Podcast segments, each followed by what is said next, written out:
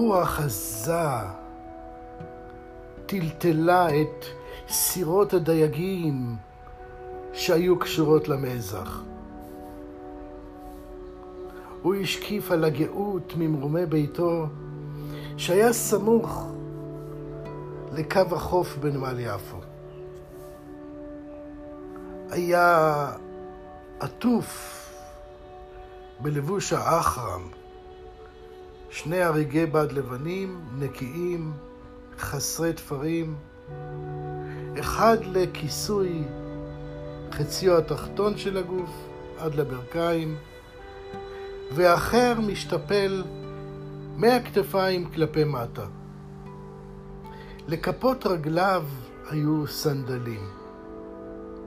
חדר העבודה שלו היה עמוס בתעודות הוקרה, אותות הצטיינות ובספרים, וחלון ענק הביא את נוף הים פנימה אל החלל, שבו בילה ימים ולילות. שקוע היה בקריאת ספרי הקודש.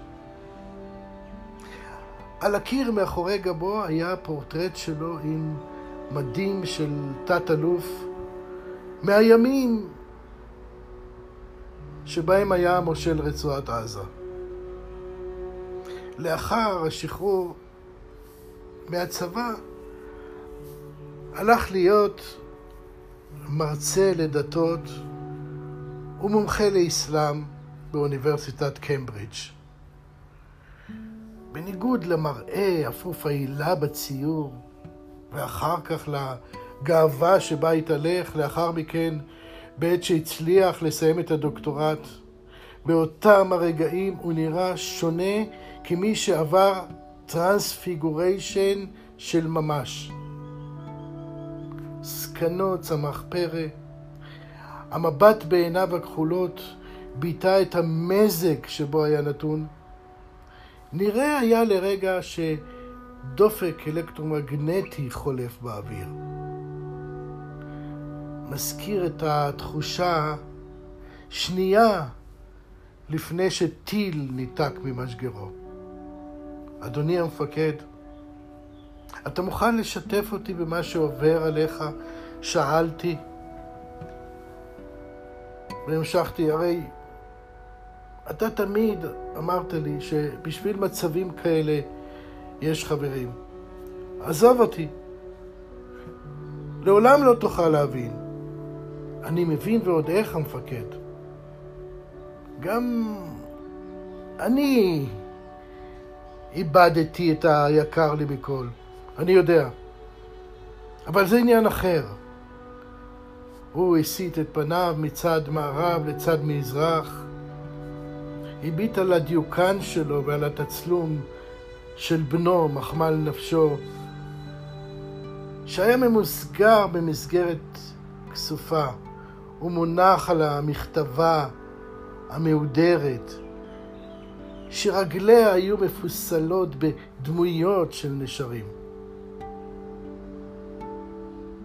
תקשיב לי היטב, ההחלטה של הקאדי, השופט העליון של דמשק מאתמול, קשה יותר מגזר דין מוות, משום שמוות הוא סיום. אבל גזר הדין שנגזר על בני הוא לגבוה לאט עד צאת הנשמה. לראות את בני אזוק? וליטול ממני את היכולת לשחרר אותו מסבלו גורם לי לחוסר אונים שהוא מעל ומעבר לכל תפיסה שלי. אני היום יכול להבין את uh, ישו, שנצלב ונגרר לאורך אביה דלורוזה. לא סתם הוא הפך להיות רוח, הוא ביקש להמשיך לחיות למרות ייסורי הגוף. והדרך היחידה לשרוד את הסבל זה להיות רוח. הסבל שלי אינו סבל גופני, הוא סבל רוחני. ואם הרוח שלי סובלת, איך אני אוכל למצוא במחסה ותרופה? היום אני מבין שעל מנת לשרוד את המשך החיים שלי אני צריך כוח סבל כמו של סיזיפוס וכוח פיזי כמו של הרקולס. עולם אני מאוד רגוע היום. שוויון נפש קדוש. אני נכנע באופן טוטלי למצב ההזוי שבו אני נמצא. מצב שאין לו מוצא. אני סולח לאנשים שגרמו למחדל הנורא הזה, משום שהם אפילו לא מסוגלים להבין את מעשיהם. הם לא ראויים. אני בוחר בחיים. אני אוהב את החיים שלי. אני אוהב את מי שאני. אני תקווה שהסבל לא יוכל לגעת בנשמה שלי. משום שהנשמה שלי היא חלק בלתי נפרד מאלוהים, או אם תרצה מאללה, או מישו, או כל שאר הקדושים.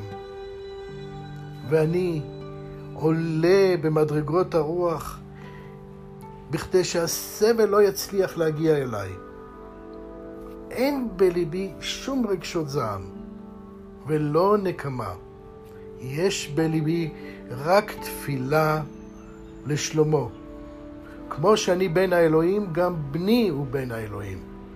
ואני בטוח שאלוהים ישמור עליו ויברך אותו בברכה ויעניק לו רפואה ומזור.